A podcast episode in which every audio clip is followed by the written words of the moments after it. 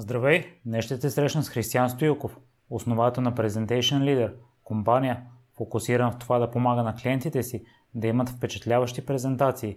Създател е на Presentation Leader Masterclass, онлайн платформа за обучение, предоставяща всичко, което е необходимо за да планираш, структурираш, създадеш и изнесеш впечатляваща презентация. Подготвя лектори за конференции и събития – има изнесени над 1000 тренинга и презентации в корпоративния свят.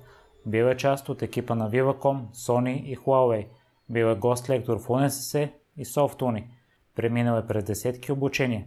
Хрис бе така добър да даде промокод Непримиримите 30 с 30% отстъпка за 5 човека за мастер класа. Кодът е активен до изчерпване на количествата. Ако имаш непримирими истории и желаеш да ги споделиш, свържи се с мен и следващият гост на подкаста може да си ти. За всякакви мнения, критики и препоръки може да ми пишеш във Facebook страницата на Примеримите подкаст, като всяко от твое мнение е изключително ценно за мен. Сега те оставям с Хрис.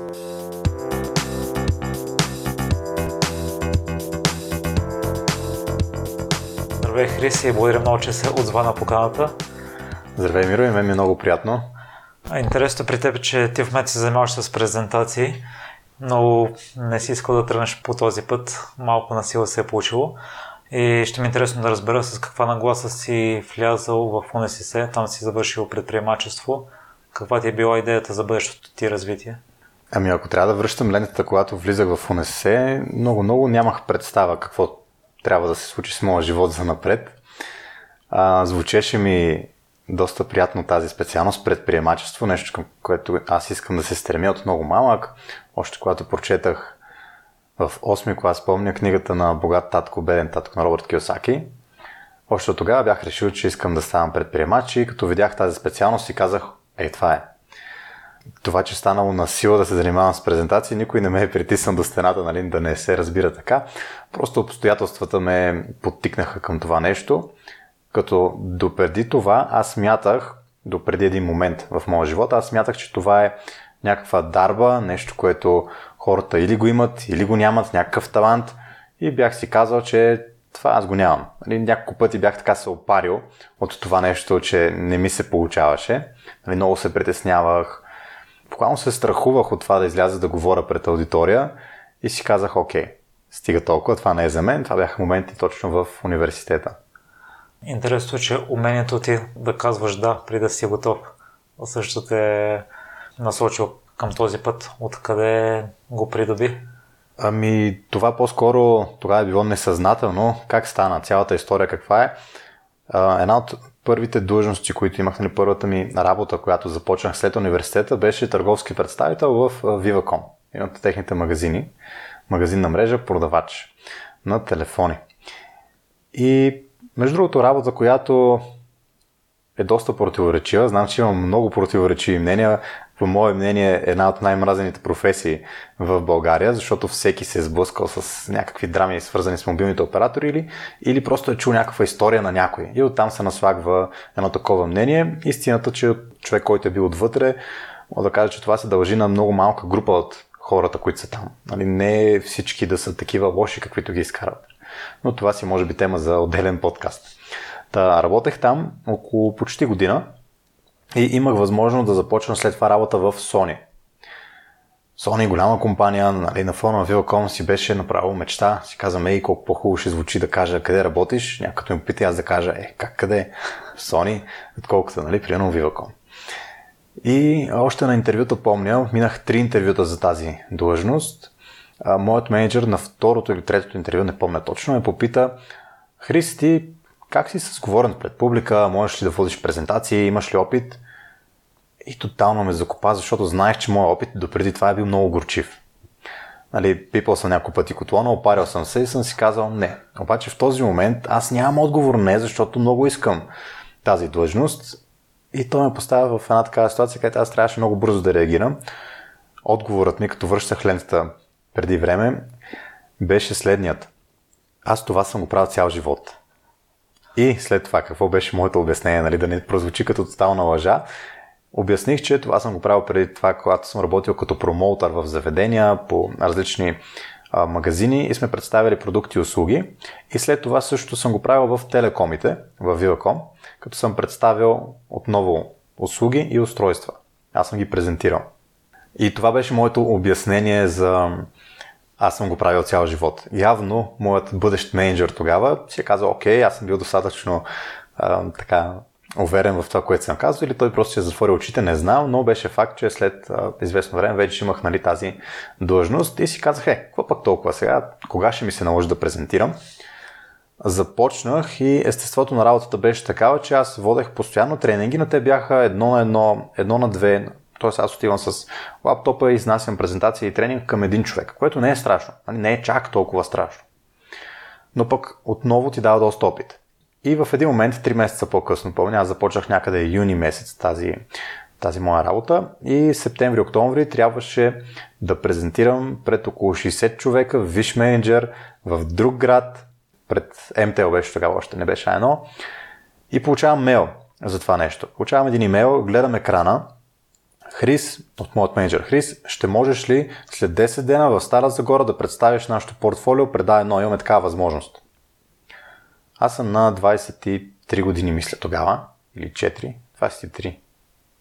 23 или 24 години. И съм изключително гладен за успех. Нали? Не, не искам да се доказвам там, искам да показвам колко много мога. И нямам отговор не, отново. Колкото и да ми се искаше, отговорът ми беше, нали, върнаха имейл, разбира се, там сме. И тотално наистина блокирах. Просто гледах монитора на моя компютър и се чудех, добре, сега какво правим. Защото знаех какъв е моя опит и не виждах как ще се справя. Реших, че окей, ще потърся информация. В днешно време ти знаеш къде търси информация? Google. Google, именно. И аз тогава, още това е било преди 2016 година, значи преди почти 4 години е било точно така. 2016 година не беше нали, толкова нашумяла всички тези технологии, обучения, колкото са днес. Първото нещо, което ми минава през главата е, окей, ама аз ще търся информация на английски, не на български, защото на английски явно ще има повече, така съм мислил. И ще е по-достоверна. И пиша следните думи в Google. How to present properly. Това изречение никой няма да го забравя. Вярвам, че по един или друг начин то е променило посоката на моя живот. Защото по то, след като го написах, ми изкочи изключително много информация за хора, които споделят знания, опит в тази сфера. А и не само. Като цяло попаднах в сферата на личностно развитие, на развиване на, на себепознание, също така бих го нарекал, как да, се, как да опознаеш себе си. Научих за имена като Брайан Трейси, Тони Робинс, Зиг Зиглар, световно известни имена в, в тези сфери, които споделят информация и си казах, хм, и то тук има едни хора, които споделят наистина много умни неща. И те помагат. Айде да ги тествам, айде да видя нали, какво ще стане. И 10 дена аз, докато имах време да се подготвям за моята презентация, изрових целият интернет, за да търся материали, които да им помогнат в моята подготовка. И това, което се случи на, в тази презентация в Стара Загора, всъщност моята цел там беше просто да не се изложа. Това ми беше целта. Успях да я изпълня по моите си критерии. Изпълня, че бях изключително щастлив, защото бях, може би, на средно ниво или една единичка над средното ниво, като си има предвид как излязах да презентирам с една папка, на която, нали, един флипчарт, на който бях си написал всичко. Тоест на първи слайд какво трябва да кажа, втори слайд, трети, четвърти, така до 30, не знам си кой слайд, аз бях си разписал дума по дума какво трябва да кажа толкова бях го репетирал, че аз бях го почти, почти бях го наизустил, което не е нещо хубаво, но тогава ми свърши работа. И хората не дадоха негативен фидбек за моето, за моето обучение, което за мен беше нещо велико. Тези хора не, не казаха на моят менеджер, Митко се казваше, Митко, какво е това момче, където ни прати ти? Нямаше такова нещо и аз бях много доволен. Но в същото време се случи много интересно нещо вътре в мен тогава, Помня, че пътувах от Стара Загора към София, бях изключително щастлив и тогава беше този момент, в който аз си повярвах, че това може да се научи. И че не е дарба, не е талант и си смених начинът на мислене и начина на вярване. Бил си много успешен търговски представител. Uh-huh. Би трябвало да имаш голямо самочувствие от това и че сте одобрили в Sony. защо средното или малко над средното е било достатъчно за теб. Аз, примерно като перфекционист или човек, който иска всичко да е на много високо ниво, ще се стремя към високи резултати, дори да е било в началото. Ами аз също съм човек, който се стреми към високи резултати, но знаех, че това никога не съм го правил. Или толкова съм го правил, съм го правил по много лош, не лош начин, ми съм постигал много нисък резултат, е така да го кажа, защото лош добър, малко е абстрактно това, но съм постигал много нисък резултат. Например, един от първите ми пъти беше още в училище на един панаир, учил съм в търговско-банкова гимназия, там има ежегодни панаири, трябваше аз да обява по микрофона пред училището панаира. Не помня какво съм говорил. Знам само, че след като слязах от сцената, всички казваха, нищо не ти се разбра. И това ми беше първият опит. След това в университета имахме едно момче в нашия отбор, понеже бяхме разделени нали, на, на екипи на отбори. Илян, той презентираше изключително. Наистина, гледаш го и си казваш, ей, този има не дар слово, той е просто на светлини години пред всички останали. Беше по-голям от нас, беше около 4-5 години по-голям от нашия випуск, може би заради това. Аз до ден днешен, той ми е много добър приятел, когато се виждаме и той се шегува с, с мен, че аз всеки път го представям, че той е бил един от най-умните там и той всеки път казва, Виж бе, Хрис, не, аз, че бях, не, не е, че аз бях много умен. Просто вие бяхте много тъпи. За което е много прав. Той наистина просто беше прочел много повече книги от нас, беше положил ни усилия и ние бяхме доста глупави тогава. Което това е факт. Та да се върна на това за перфекционизма. Когато аз започвах, знаех, че аз започвам от не от нулата, буквално от минус. И да постигна едно ниво, в което да не съм се изложил тотално, за мен беше голям успех. Нали, това ми даде така силата да продължа напред. И да, след това съм получавал много пъти обратна връзка от моите колеги, че наистина тези обучения са им полезни, начинът по който аз им представям информацията и това ми е дало много сила. Какво направи след като разбра, че това може да се научи? Задълбах още повече в търсене на информация, книги, обучения, започнах да хода по семинари, събития и така развих себе си по възможно най-бързият начин. И друго нещо, което започнах да правя, може би може би, може би 6 месеца по-късно, вече имаше опцията за видеа в Facebook, на живо, лайв видеа. Започнах да практикувам лайв видео в Facebook. Нещо, което вярвам, че може да помогне на много хора, които искат да развият своите умения, просто по, с повод или без повод да пробват как е. Защото е едно от най-близките изживявания до това да говориш пред публика, е да говориш пред камера, пък камо ли на живо, пред камера. Впоследствие си изнесъл над хиляда презентации. Кои качества от търговския представител си пренесъл в презентирането? Ми за мен презентациите и презентационните умения, цялата тази сфера е много близка до други две сфери. Едната е продажбите, другата е маркетинга. Тоест тези трите се преплитат, ама жестоко. Нали, презентационни умения, продажби и маркетинг – като си добър в едното, ти несъмнено имаш качества и в другите две. И когато ги запълниш и трите, тези три колони, така да ги наречем, си много добър и в трите, смятам, че ефектът ще е феноменален. Нали, най-добрите, които сме виждали, хората, на които се кланяме, те са добри най-вероятно и в трите. Сега аз съм изнесъл хиляда тренинга и презентации, като те са миксирани. Това е добре да го уточним за хората, за да знаят. Някои от тях са били пред големи аудитории, други са били пред по-малки аудитории, включително и такива, които са били от един човек. Нали, тренинг на един човек аз го обучавам за конкретно устройство. Предизвикателното в тази ситуация бе, че ще ме разберат много добре хора, които са обучавали търговци. Те са едни от най-трудните хора за, за обучение. А защо? Защото търговецът, той ти казва, аз си знам всичко.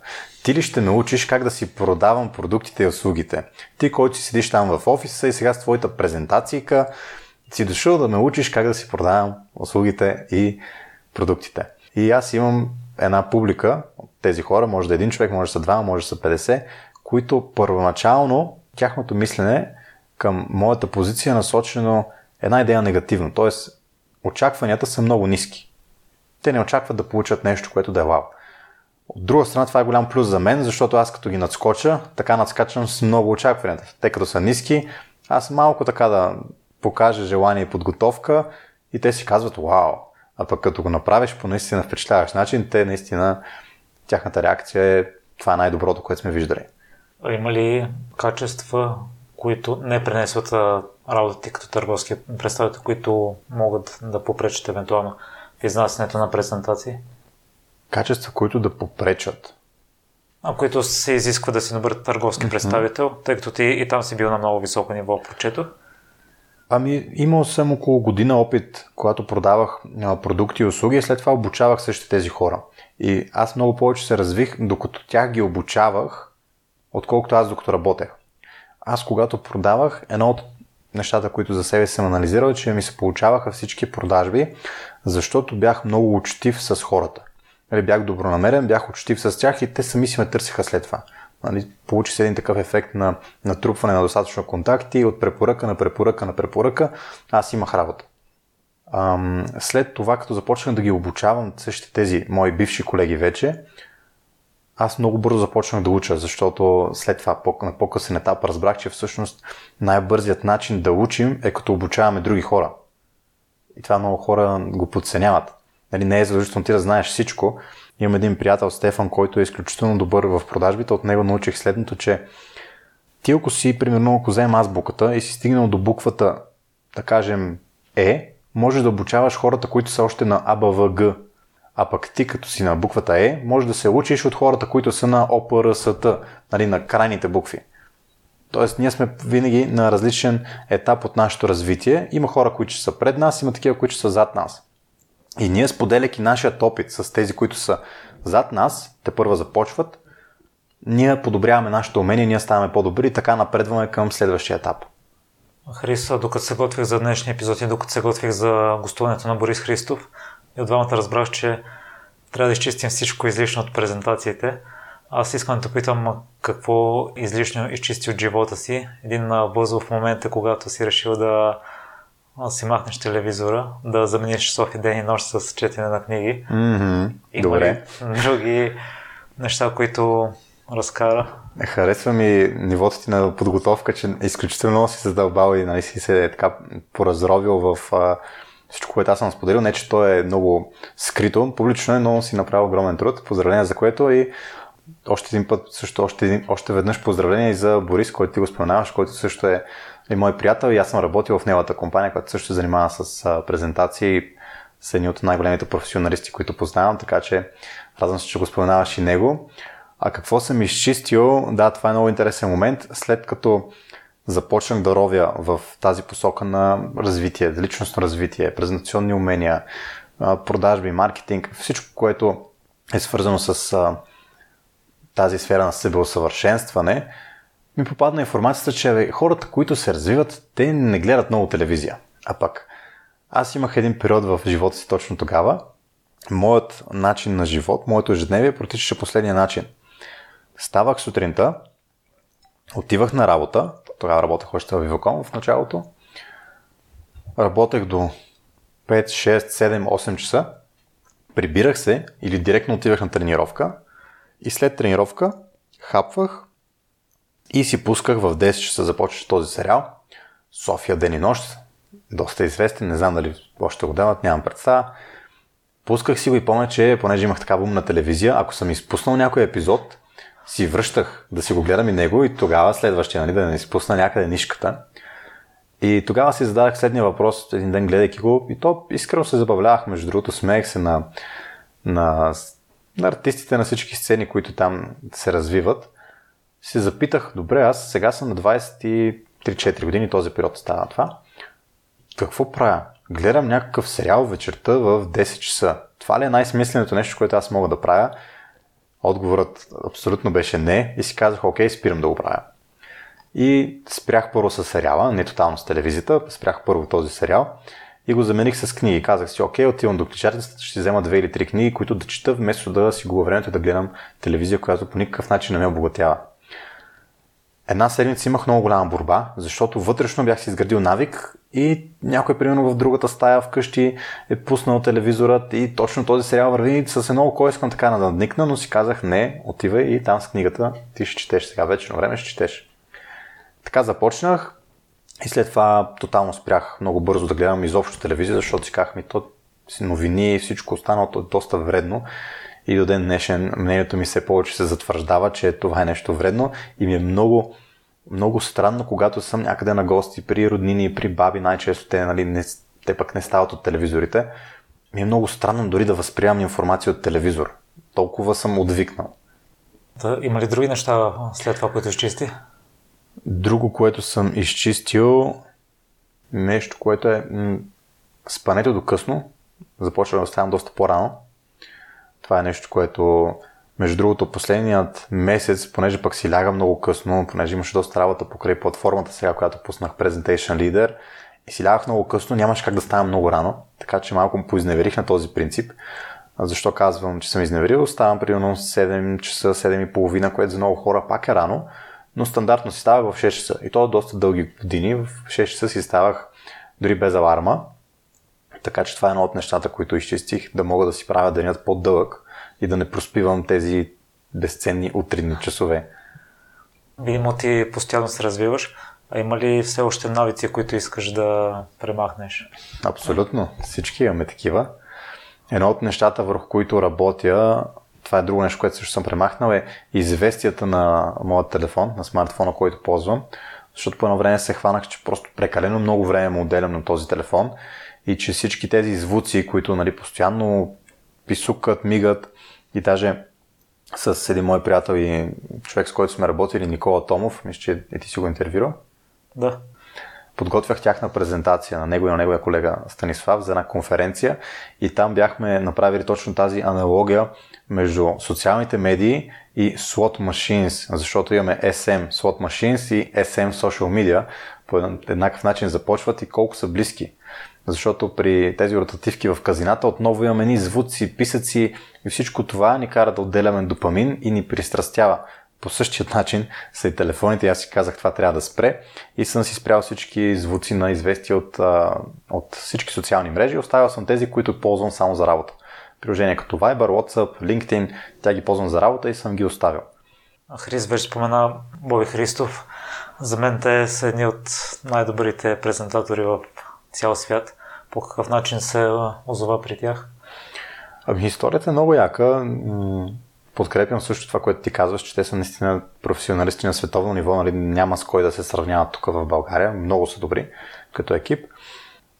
След като написах това изречение How to Present Properly преди там години, аз попаднах и на тях като организация. Те вече съществуваха, мисля, от почти, почти година или година вече имаха. Си казах, хм, и тук има някакъв човек, който в България прави много яки неща. И правяха много събития, започнах да хода по тяхни събития. Бях, може би, най-големият фен на тях като компания и на него като индивидуалност. Много неща съм научил. И в един момент, след може би две години така ходене по техни обучения, събития, той ме покани тогава да се присъединя към тяхната компания. Нещо, което аз тогава тотално не очаквах, не знаех изобщо какво ще се случи. Имах такива намерения, бях вече веднъж се опитал да стартирам мой собствен проект в тази сфера, тотално не знаех тогава какво правя. Как ти да провали се и след известно време, обаче аз също вече бях се поразвил, бях научил, бях натрупал повече опит и бях, бях научил доста повече, бях натрупал и знания в тази сфера. Той ме покани, приех, напуснах тогава работата в Sony а, и изкарах мисля, че около 4 или 5 месеца при него, 4 месеца и нещо. Като след това просто ме рекрутнаха и хедхънтнаха, така би го казал, от една друга компания. Предложиха ми просто такава оферта, на която нямаше как да откажа. И това беше причината да отида да сме на работата. В момента си е стартирал нещо свое, което за сега изглежда успешно. Беше спомена, че си имал един-два неуспешни опита. Uh-huh. Това е бил единия, а другия. Ами всъщност те са свързани с а, в тази сфера, ако трябва да ги категоризирам. Единият е когато се опитах а, отново да стартирам YouTube канал, който в момента съм изтрил всичко от него нали, в началото, преди 2017, преди почти 3 години. А, тогава да споделям знания в тази област, защото имах опит, но пък самият аз трябваше още да порасна. Това е единият опит, който е като провал. Вторият опит е това, което нали, се опитах това, което се случи в 356 Labs, за мен лично го приемам като мой си провал, че можех да му дам повече, по-дълъг шанс, но пък се така изкуших от офертата на другата компания. И сега ще ми е интересно да разбера откъде дойде идеята за Presentation Leader? Ами името, между другото, изключително се чудех какво да бъде. Даже на визитките ми в началото, които си направих, са Presentation Hacker, нали, презентационен хакер. Звучеше ми добре, но нещо ми липсваше. И в един момент си казах, ми лидер, мисля, ние ще изграждаме лидери, хора, които искат да презентират, защото една от типичните черти на всеки един лидер е, че той е много добър, когато говори пред публика и да предава информация на хората. Нали, така свързваме с самата дума лидер, веднага и придаваме и това значение. Нали, излизат в моята глава поне хора, които са начало на големи страни, нали, президентите на САЩ, Мартин Лутър Кинг, Стив Джобс, хора, които имат невероятни способности да говорят пред аудитория. Тоест те са и лидери и това се свързва до някъде и с презентации. В кой момент реши, че ще му се дадеш напълно и да направиш прехода от работа за друг към работа за себе си? Ами всъщност това е нещо, до което смятам, че съдбата тук си изигра нейната роля, колкото и да не вярвам в такива неща и че ние имаме контрол над живота си. Работех последно в Honor, или това е под компанията на Huawei. Миналата година имаше едни събития, които се случиха покрай САЩ, Доналд Тръмп и Huawei, китайската компания. Той наложи ембарго за работа с а, компании, които са от САЩ. Което неминуемо веднага се отрази на нашия бизнес и от петък за понеделник бяхме съкратени в моята компания около 20 човека. И аз бях един от тях, което не го очаквах. Между другото беше доста странно, защото как се случи, компанията, в която работех, да дам малко повече контекст, тя е позиционирана в Чехия и тук като, представ... като представителство бяхме много малко хора. Двама човека всъщност.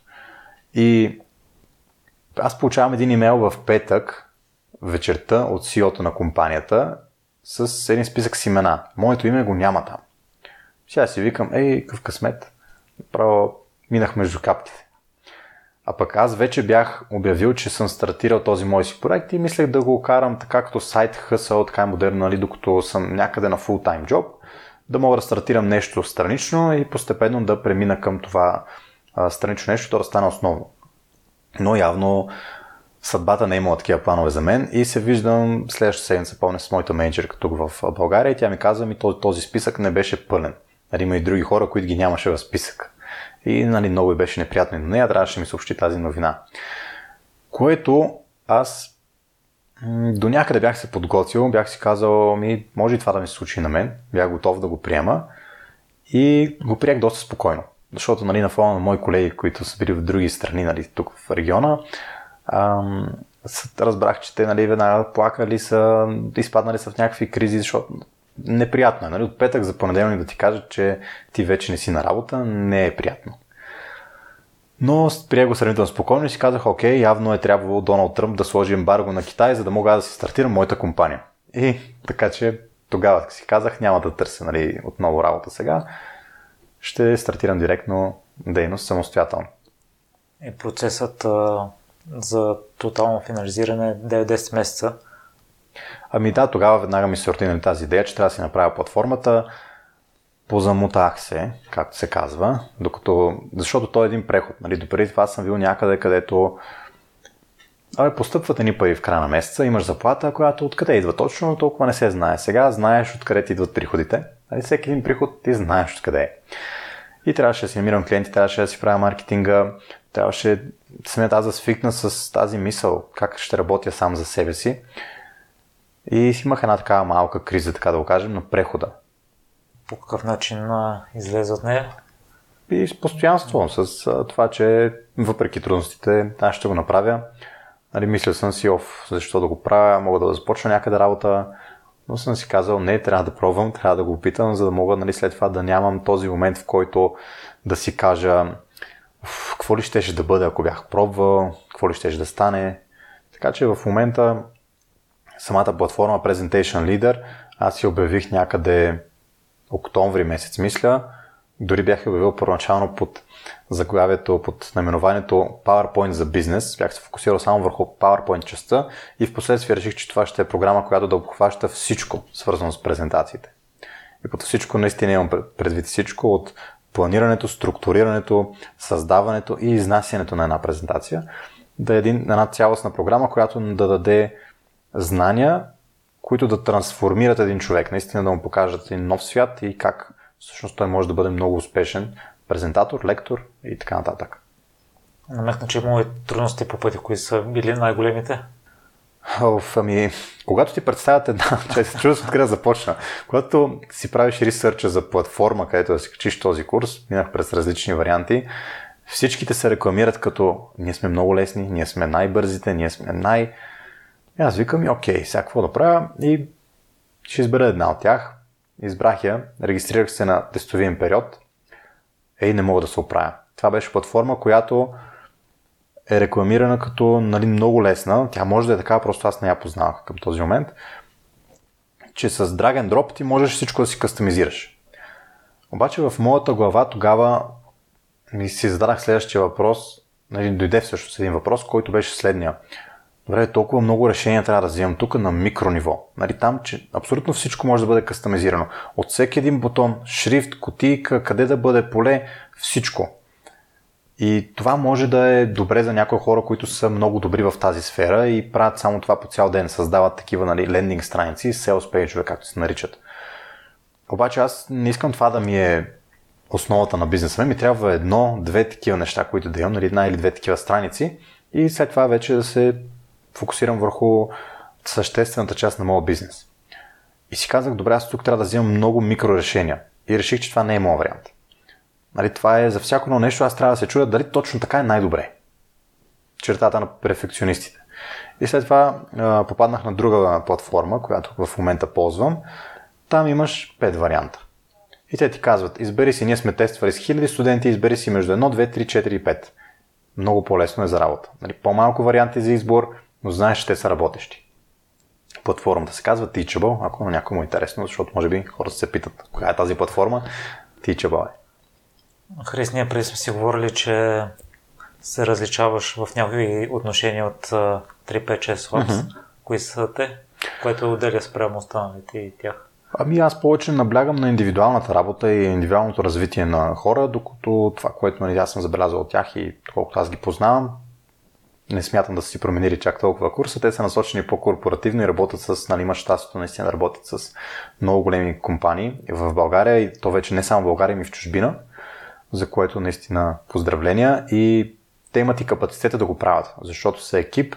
Едно е когато си сам като фриленсър, защото аз в момента съм буквално фриленсър, не съм компания, бизнес, CEO, управляващ директор, както нали, много хора бързо се титулуват така те са компания, имат много по-голям ресурс. Имат дизайнерите, имат хората, които работят в доста голяма близост с такива корпорации и по съвсем различен начин протича процеса на работа при тях. През целият ти път, в който си изнасял презентации, споделяш, че си прави много грешки и издънки. Uh-huh. По какъв начин ги приемаше лично? Първо с един, нали, винаги имам един такъв негативен self-talk, нали, разговор с самия себе си, Оф, християна е видяли, че това не е за тебе, що се занимаваш с глупости.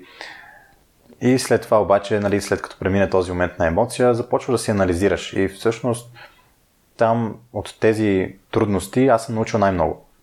Защото от успехите си, какво имаме да учим от успехите си? Ние имаме най-много да учим от провалите си. Нали? Успехите няма какво толкова да, да ни дадат. Но когато сме се провалили някъде, там имаме най-много да учим. А сещаш ли се за най-голямата издънка? Най-голяма издънка, помня, когато за първи път отивах в, а, отидах всъщност в УНСС, като гост-лектор вече, на един от а, на същата специалност, която аз съм завършил, но вече имах нали, опит като професионалист. Първо отидах при историята как започна. Отидах при професорът, който е, който е ръководител на катедрата в тяхната стаечка в офиса ти. И, и се явих при него с а, едно, един плик, помня, в който бях поставил моето писмо към него, в случай, че той не е там. Обаче той беше там. Страшно много първо се шокира нали, от това, че ме вижда. Той не, не ме помнеше. Нали. Аз съм завършил преди две години и отивам при него с молбата, че искам да споделя, нали, с желанието, че искам да споделя моят опит с сегашните студенти. Този човек беше тотално шокиран, защото никой не го е правил това до сега. Али, какъв си ти? Кой си ти? Той не можеше да разбере как така това е възможно да се случи някой студент да иска в момента да говори тук с другите студенти да споделя опит. Това беше първоначалната му реакция, след това се зарадва и той, защото нали, това не се е случвало, изправи се, помня такъв, че искаше да ми стисне ръката, но пък един важен урок от този професор, той е много колоритна личност, бе, че аз първоначално подадах ръка първи, когато видях неговото намерение, нали, че се изправи. И той реагира със следните думи. Гледай, ти вярно ли си мой студент? Да, той ми го задава на мен като въпрос. И не те научих за 4 години, че по-висше стоящият трябва първо да подаде ръка. Което аз реших да го преглътна и си кажа, окей, добре, тези подробности някак в моя свят просто не е така. Може да има някъде такъв етикет, може човека да е прав, аз не го знам това и не го приемам като нещо, което трябва задължително така да се прави. Аз от уважение подавам ръка на човека и се отнасям уважително към него, не бих, го, не бих а, изрекал такива думи, че трябва да изчакаш по-висше стоящия да ти подаде ръка, което... Но в тези среди го има и това, човекът е от старата школа. Боби също... Да, само секунда, извинявай, че не довърших за, за провала какъв беше, да отговорим на въпроса. Какво стана тогава? Бях си свързал, носех два лаптопа, между другото, моят личен и служебен лаптоп, който имах. Бях си подготвил презентацията нали, за пред студентите. И тогава имах проблем с а, мултимедията. Значи, изключително трудно беше да се свържи, този компютър беше стара мултимедията в УНСС и визуализацията беше, има една комбинация, която е с Windows Key и P. Там, където ти можеш да си избираш дали да ти е дублиран екрана или да е extended, такъв, който да е като втория екран. И моят компютър не беше нагласен правилно. Беше нагласен, не помна точно, но не беше правилно. Не ми се визуализираше презентацията в, а, на мултимедията. Опитах да го правя, не става и това се случва докато студентите гледат. И накрая дойде един студент и той ми помогна да го оправим. Някак тогава обаче изобщо не ми пукаше.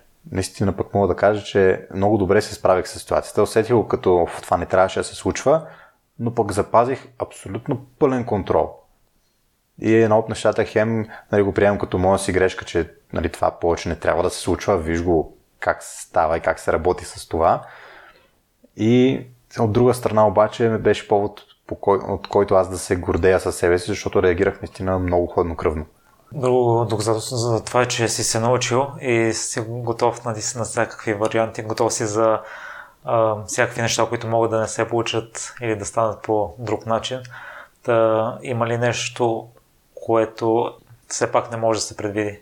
Аз сещам за една история, в която си подготвил презентация на 16 към 9 формат и към 4 към 3, защото не си знал какъв ще бъде лаптопа. Mm-hmm а другото, което е записал си е на флашка. На да, всички тези, да, всички тези бекъп варианти, това е един от принципите винаги, когато отиваш някъде да презентираш, да имаш резервни варианти. Не знаеш какво ще се обърка. Аз след това вече стигнах нали, до, през, като съм минал такъв като съм имал такъв горчив опит, да си носа кабели допълнително с мен, нали, задължително кабел, който да е с а, преходник, не се знае какво ще е окабеляването в залата. Затова всички варианти аз ги елиминирам предварително, знам какво може да се обърка, защото вече съм минал през това. Например, че окабеляването в залата е само VGA, а пък моят компютър има само HDMI. И в този момент то е тотално несъвместимо. Аз трябва да имам преходник, за да може да сработи. Или трябва да ползвам друг лаптоп на някой от колегите, ама ако пък прехвърля презентацията, може би ще се щупат шрифтовете, защото там няма шрифтове, видеята може да не тръгне. Може куп неща да се объркат за една презентация и много хора това го разбират в последния момент, защото не са тествали. Затова към всички, тествайте и то, ако можете в реална, в реална среда, в същата зала, където ще презентирате, с същия проектор, с същия компютър, всичко да е тествано. И въпреки, че сте тествали, задължително си подгответе някакъв бекъп вариант. Така че да ви е достъпно, дали ще е на флашка, дали ще е на втори компютър, дали ще е в клауд. Така че каквото и да стане, си кажете, хм, аз това е сега го решавам за една минута. Задръжте, сега ще оправим проблема. И това ви дава много голямо спокойствие, между другото.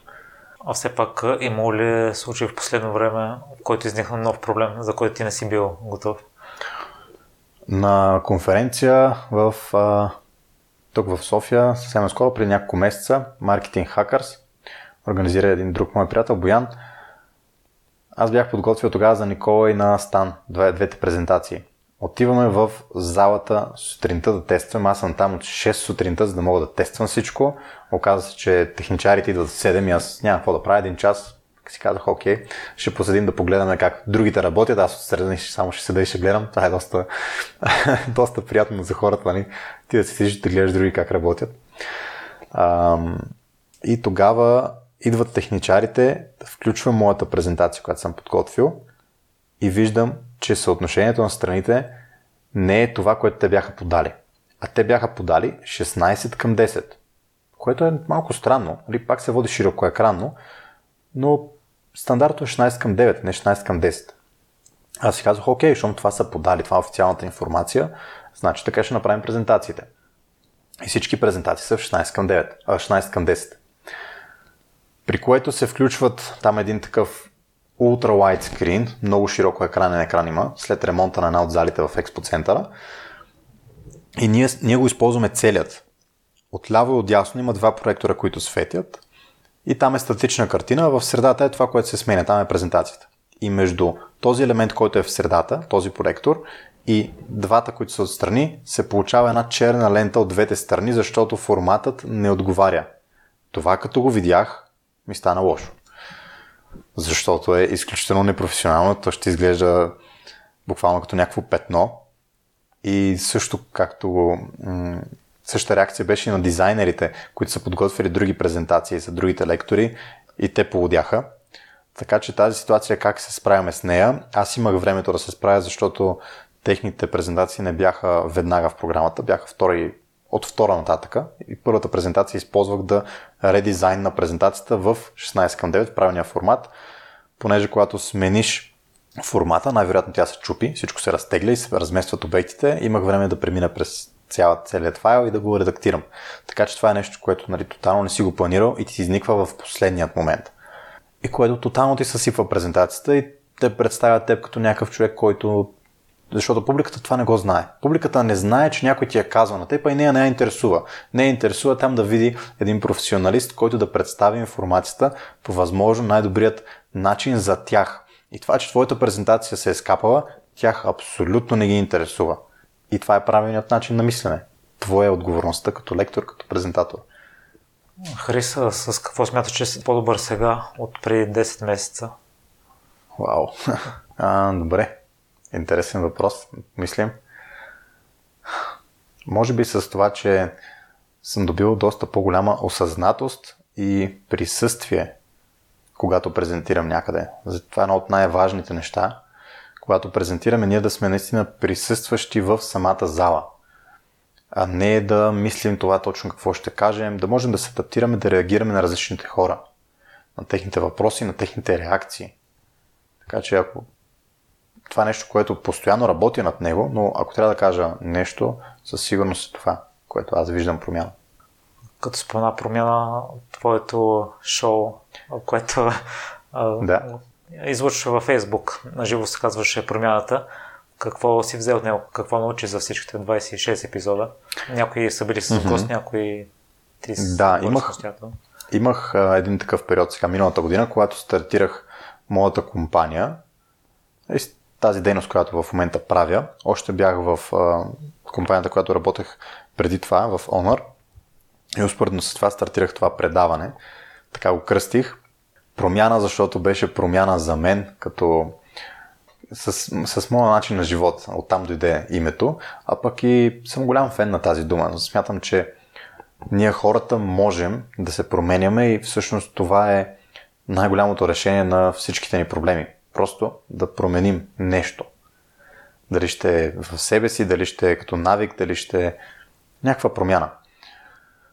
Някои от епизодите бяха с гости, имах така възможност, аз съм от другата страна, както ти си в момента като интервюращ, нещо, което също не е лесно, между другото, тогава разбрах, отстрани изглежда лесно, колко му е, просто да задаваш ни въпроси, но се изисква наистина 100% от твоето внимание, да слушаш човека от среща, да присъстваш в а, момента, да си подготвен, да си направил необходимото поручване за гост, който ще дойде при теб.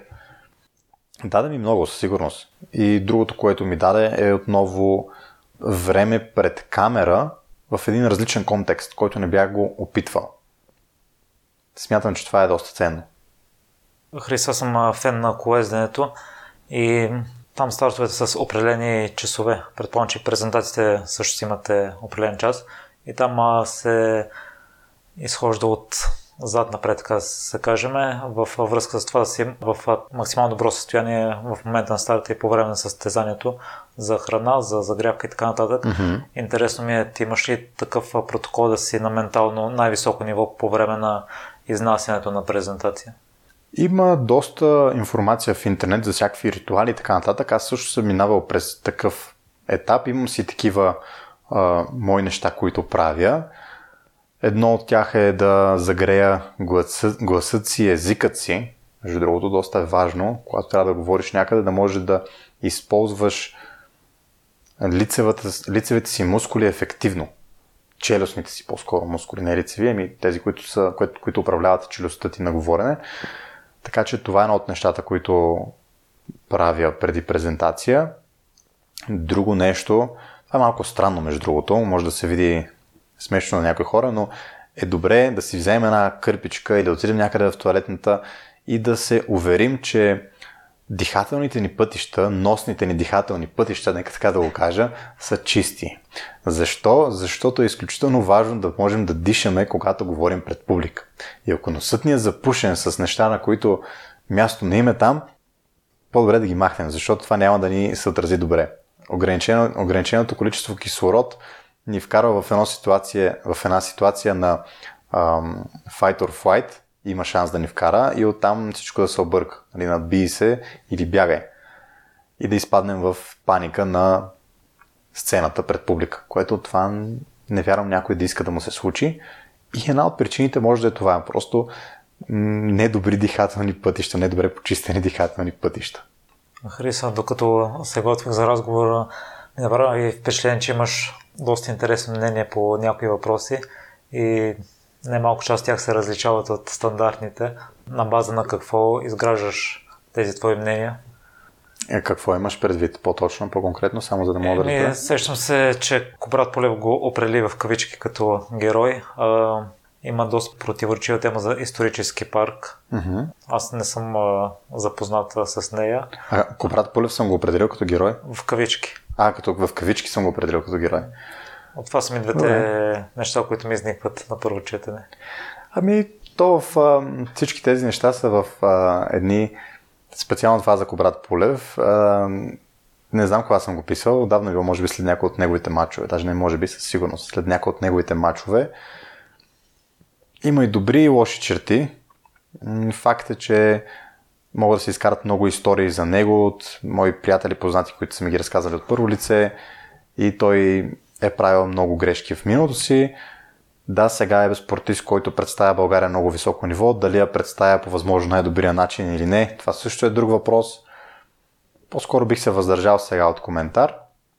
А другото, което ти засегна за исторически парк, там също има много противоречиви мнения. Аз съм човек, който познавам хората от екипа на, на исторически парк. Бил съм там и всичко това, което се изписа в медиите, мога с ръка на сърцето да кажа, че не е вярно. И който иска просто да научи повече, нека да отиде там на място и да разгледа. Това е най-добрият начин да си изградиш мнение за нещо, е като отидеш и добиеш лични представи. Защо? Защото, например, ако вземем тук пред нас има плодове и вземем този плод и го опитам пред теб и ти кажа, о, този плод е невероятен, много е вкусен. Ти какво ще си мислиш? Че той е вкусен. Но ако отхапа и се отвърта и каза, ао, това е ужасно, и го фърля настрани, ти ще кажеш, ей, това по-добре да не го ям. Така че хората се влияем от това какво, си, какво казват другите и особено медиите. Затова е най-добре да имаме личен опит и чак тогава да си вадим заключения за нещо какво е и какво може да бъде. Една от историите, която ме трогна, може би било в твоето детство, не успя да разбера. Бил си на сцена и е трябвало да подариш подарък на специалните гости в кавички. Майка ти също е била на първия ред mm-hmm. и ти си решил, че тя е специална и си го подарил на нея. Въпросът ми е, че може би не оценяваме близките около нас като специални, а се възхищаваме на идоли или на хора с определена позиция. Ще ми е интересно, защото точно избра нея. Ами тази история я написах сега покрай коледните празници. Защо? Защото бях вкъщи на гости при нашите и отново на Елхата за поредна година беше тази играчка. Тази играчка е там 22 години, мисля, беше, бях написал, не помня точно колко, там някъде 22-3 години. И историята е точно такава. Имахме някакво събитие в детската градина и на първия ред бяха ни казали, имаме специални гости, на тях трябва да подарите тези подаръчета. Обаче аз виждам, че и майка ми също е на първия ред сред гостите и решавам, и супер, тя и мама е гост, значи тя е специален човек и аз на нея ще подаря. И тя, не, не, не, обаче дори не бях единственото хлапе, помня тогава и още едно момче и той така подари на неговата майка и двамата заедно. След това си коментирахме. Ми естествено, и те и нашите родители са специални. А, така че смятам, че историята просто не бях я разказвал до това и реших, че това е подходящ момент покрай коледните празници с една снимка на тази играчка и да я разкажа, защото е хубаво да отделяме време на нашите близки, че те, те са специални, въпреки, че това си е мое лично мнение, нали, моя опит, по някой път те са ни много големи врагове. Тоест, врагове го казвам нали, леко в кавички, че ни спират да действаме. Защото винаги мислят най-доброто за нас, искат да ни предпазят, всъщност най-доброто, което може да направи един родител е просто да, да остави детето малко да се изкаля. Да го остави да се изцапа, да го остави само да разбере какъв е света. А не само да се опитва да го предпазва. Дори тук бих дал една история, която също много обичам да разказвам, за ам, едно малко момче, което тренирахме заедно бокс, понеже обичам да спортувам и хода на бокс. Брат ми дори е треньор, той го води. Отивам при него и в съблекалнята шкафчета са на, на, два, на две нива. На две нива има шкафчета за преобличане.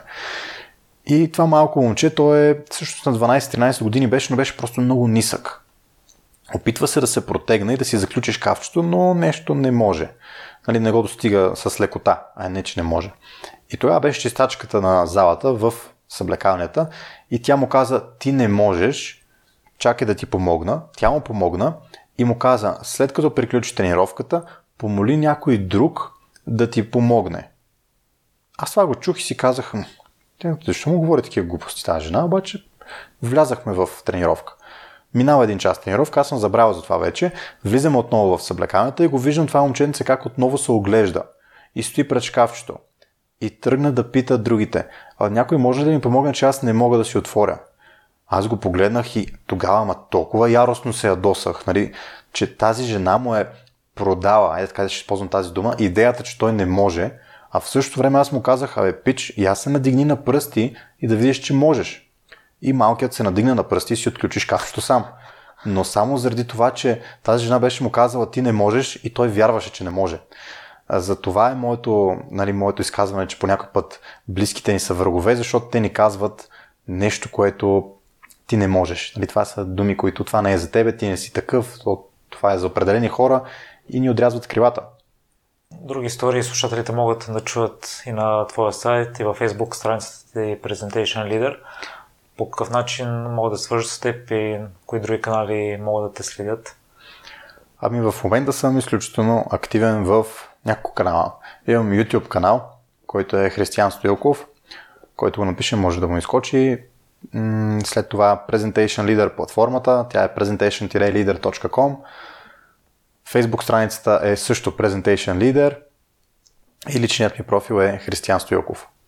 Това са каналите, които използвам. Instagram също имам hr.stoilkov, LinkedIn също имам всъщност всички социални мрежи ги ползвам, дори TikTok имам, но това все още, все още не го използвам активно. Хрис, в какво си се провалял? Какво съм се провалял? Някакви грандиозни провали чак. М- сещам се, сещам се за един провал, който е наистина... Але, това е история, която докато работех в Sony, бях позициониран в тяхната агенция и имах възможността за един страничен бизнес да, да продавам бизнес то бизнес. Това за първи път тогава го правих. И трябваше да развивам една платформа за преживявания.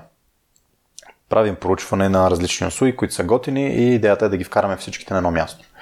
Правя си аз различни срещи с различни хора, кефът се, добре минават и бях поканил едни ам, хора, които предлагаха услуга с някакви самолети се летеше, не помня точно какви бяха, бях ги поканил на среща в офиса. не са, не, това моята грешка беше тогава, че не бях ги проучил достатъчно добре и се оказа изведнъж, защото в тази среща присъства нали, моята менеджерка тогава на компанията, аз и тези хора се оказа, че тези страничният им бизнес, нали, вторият им бизнес всъщност е най-голямата конкурентна платформа на нашата. И аз съм ги вкарал в нашия офис. Нещо, което те не искаха нали, да се случва, да се знае, че ние стартираме, защото това беше в началото.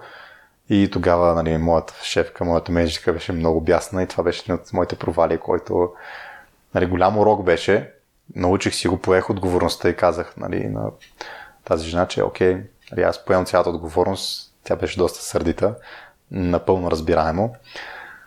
И това е един урок, че задължително трябва да поручваме нашите събеседници, когато влизаме в срещи, когато ще правим интервюта, когато, когато презентираме също, ще направя аналогия, да проучим нашата публика. Кои са те като хора? А с какво се гордееш най-много? А, гордея се, гордея се. Няколко неща ми идват така на първо четене. Сега чудо се кое искам да ти споделя сега. Гордея се с това, че се изправям пред някои вътрешни мои трудности и страхове, въпреки че те все още са там, както ти каза, нали, преди да си готов, казваме да и след това го измисляме как да стане. Вярвам, че това е една от, една от правилните нагласи, които трябва да имаме и се гордея, че я изградих в себе си, защото преди я нямах. Благодаря много, Хриса, за отделеното време. Добре, накраят на, на нашия разговор аз искам само да ти оставя един промокод, който ти обещах в предварителният разговор да оставя към всички твои слушатели към presentation-leader.com, който иска може да разгледа. Ще оставя един, всъщност те ще са 5 броя промокод с непримиримите 30 за 30% отстъпка към всички твои слушатели за платформата Presentation Leader. Благодаря много. Надявам се слушателите да, да се възползват, ако искат преди това могат в YouTube канала има много интересни уроци, които mm-hmm. даваш и на мен са ми интересни, въпреки че не се занимавам в тази сфера и съм изгледал немалка част от тях и наистина ще се уверят, че това, което правиш е качествено. А и щом си изготвил презентация за Стани Никола, не мисля, че има нещо, което трябва да ги съмнявам в качеството, което предлагаш. Благодаря ти много за това и за отделеното време. За мен беше истинско удоволствие и чест, Хрис. И за мен също, Миро. Благодаря ти за поканата. Благодаря, че слушахте целият епизод до край. Още веднъж, ако имате интересна история и желаете да я споделите, свържете се с мен и следващият гост на подкаста може да сте вие. За всякакви мнения, критики, препоръки, можете да ни пишете във Facebook страницата на Примеримите подкаст. Отговарям на всичко и всяко ваше мнение е изключително важно за мен. Лек и разкошен ден!